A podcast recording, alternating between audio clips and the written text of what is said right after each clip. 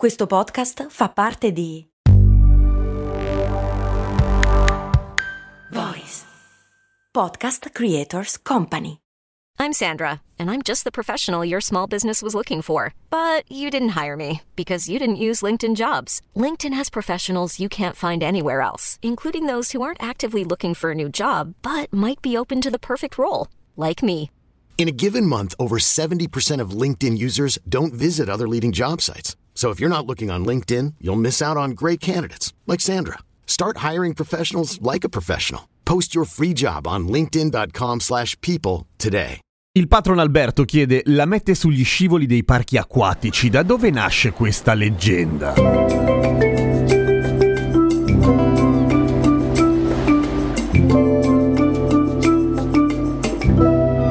Ciao, sono Giampiero Kesten e questo è Cose Molto Umane, il podcast che ogni giorno ti insegna qualche cosa. Per esempio, la questione delle lamette sugli scivoli d'acqua. Allora, non è la prima volta che parliamo di leggende metropolitane, miti e robe horror qua a Cose Molto Umane. Ad esempio, nella puntata 574, che vi linko in descrizione, che si chiama Le lamette nelle caramelle, avevamo parlato del grosso panico delle lamette nelle caramelle ad Halloween in particolare. Ma effettivamente, come dice il patron Alberto, c'è anche questo qua di mito, cioè quello delle lamette nei parchi acquatici, che è super diffuso e sono sicuro che tutti noi conosciamo un amico che ha un amico il cui cugino ha personalmente visto qualcuno aprirsi in due, meglio ancora se è un bambino. Ma come mai in Italia gira questa voce? È sorpresa, gira in tutto tutto il mondo, letteralmente in tutto il mondo, cioè ovunque più o meno ci siano dei parchi acquatici, così tanto che il professor Jan Branvand, che è effettivamente l'inventore del termine leggende urbane o leggende metropolitane, perché appunto è di questo che si è sempre occupato, lo usa, quello della lametta nel parco acquatico, come l'esempio principe delle leggende metropolitane e di come si diffondono rapidamente. C'è una ricerca piuttosto interessante di Vice Australia, in cui il giornalista indaga nei giornali e nei parchi acquatici del paese per cercare testimonianze testimonianze di qualcosa che ci assomigli anche solo vagamente a un incidente di questo tipo e sorpresa, ovviamente non c'è alcun fondamento. Il giornalista prova anche a usare uno dei metodi che vengono descritti per attaccare le lamette allo scivolo e per vedere se funziona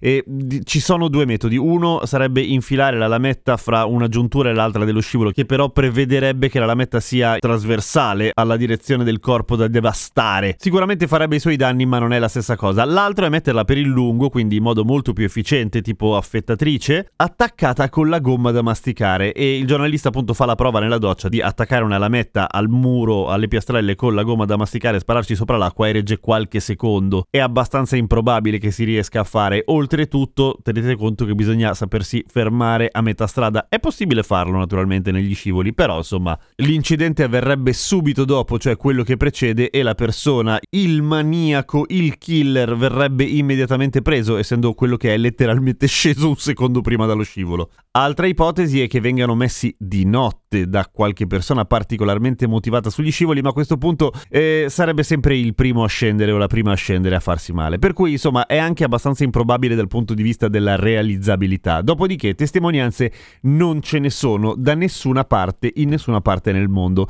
Ci sono testimonianze di incidenti orrendi accaduti negli scivoli acquatici, in particolare uno in cui un bambino di 10 anni si è praticamente decapitato in un parco acquatico di Kansas City, in quello che era, perché non esiste più evidentemente, lo scivolo acquatico più alto del mondo, in cui si scendeva con una sorta di carrellotto gonfiabile, una zattera gonfiabile, a tre posti, e per evitare che le persone decollassero letteralmente dallo scivolo, a un certo punto avevano messo una sorta di rete sopra lo scivolo stesso, cioè un tunnel fatto di rete tenuto su da dei supporti metallici. Ecco, quei supporti metallici, se tu ci vai a sbattere col collo, per esempio, ti staccano la testa se lo fai a 200 all'ora. Ed è quello che più o meno è successo, ma è un caso appunto molto limite in cui uno scivolo era stato costruito sbattendosene di qualunque norma di sicurezza, eccetera. E ovviamente è una notizia che ha fatto il giro del mondo.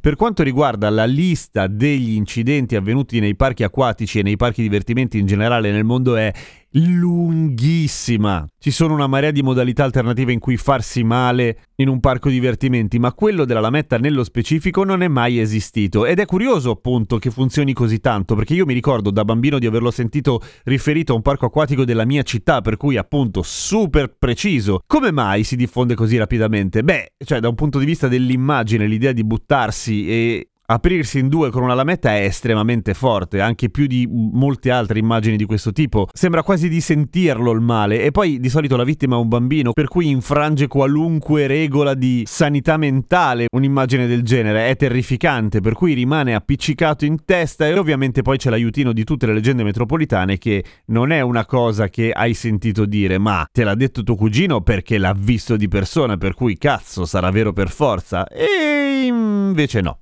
Botte, contusioni, graffi e cose del genere negli scivoli dei parchi acquatici sono possibilissimi. Sicuramente tutti conosciamo qualcuno che l'ha avuto. Io, per esempio, botte, tantissime. Soprattutto quando ti giri in curva e tiri la capata. Però vabbè, insomma, a parte quello, niente di grave. Per cui mi sento di dirvi di usare con cautela ma al contempo con tranquillità il vostro scivolo acquatico. Buon divertimento. Mentre registro questa puntata, ovvero il 26 luglio, su Spotify Cose Molto Umane conta 115.695 iscritti, cioè persone che hanno cliccato segui. Secondo me entro oggi riusciamo ad arrivare a 116.000 a fare cifra tonda, no? Dai sì, e poi 120.000 entro la fine dell'estate.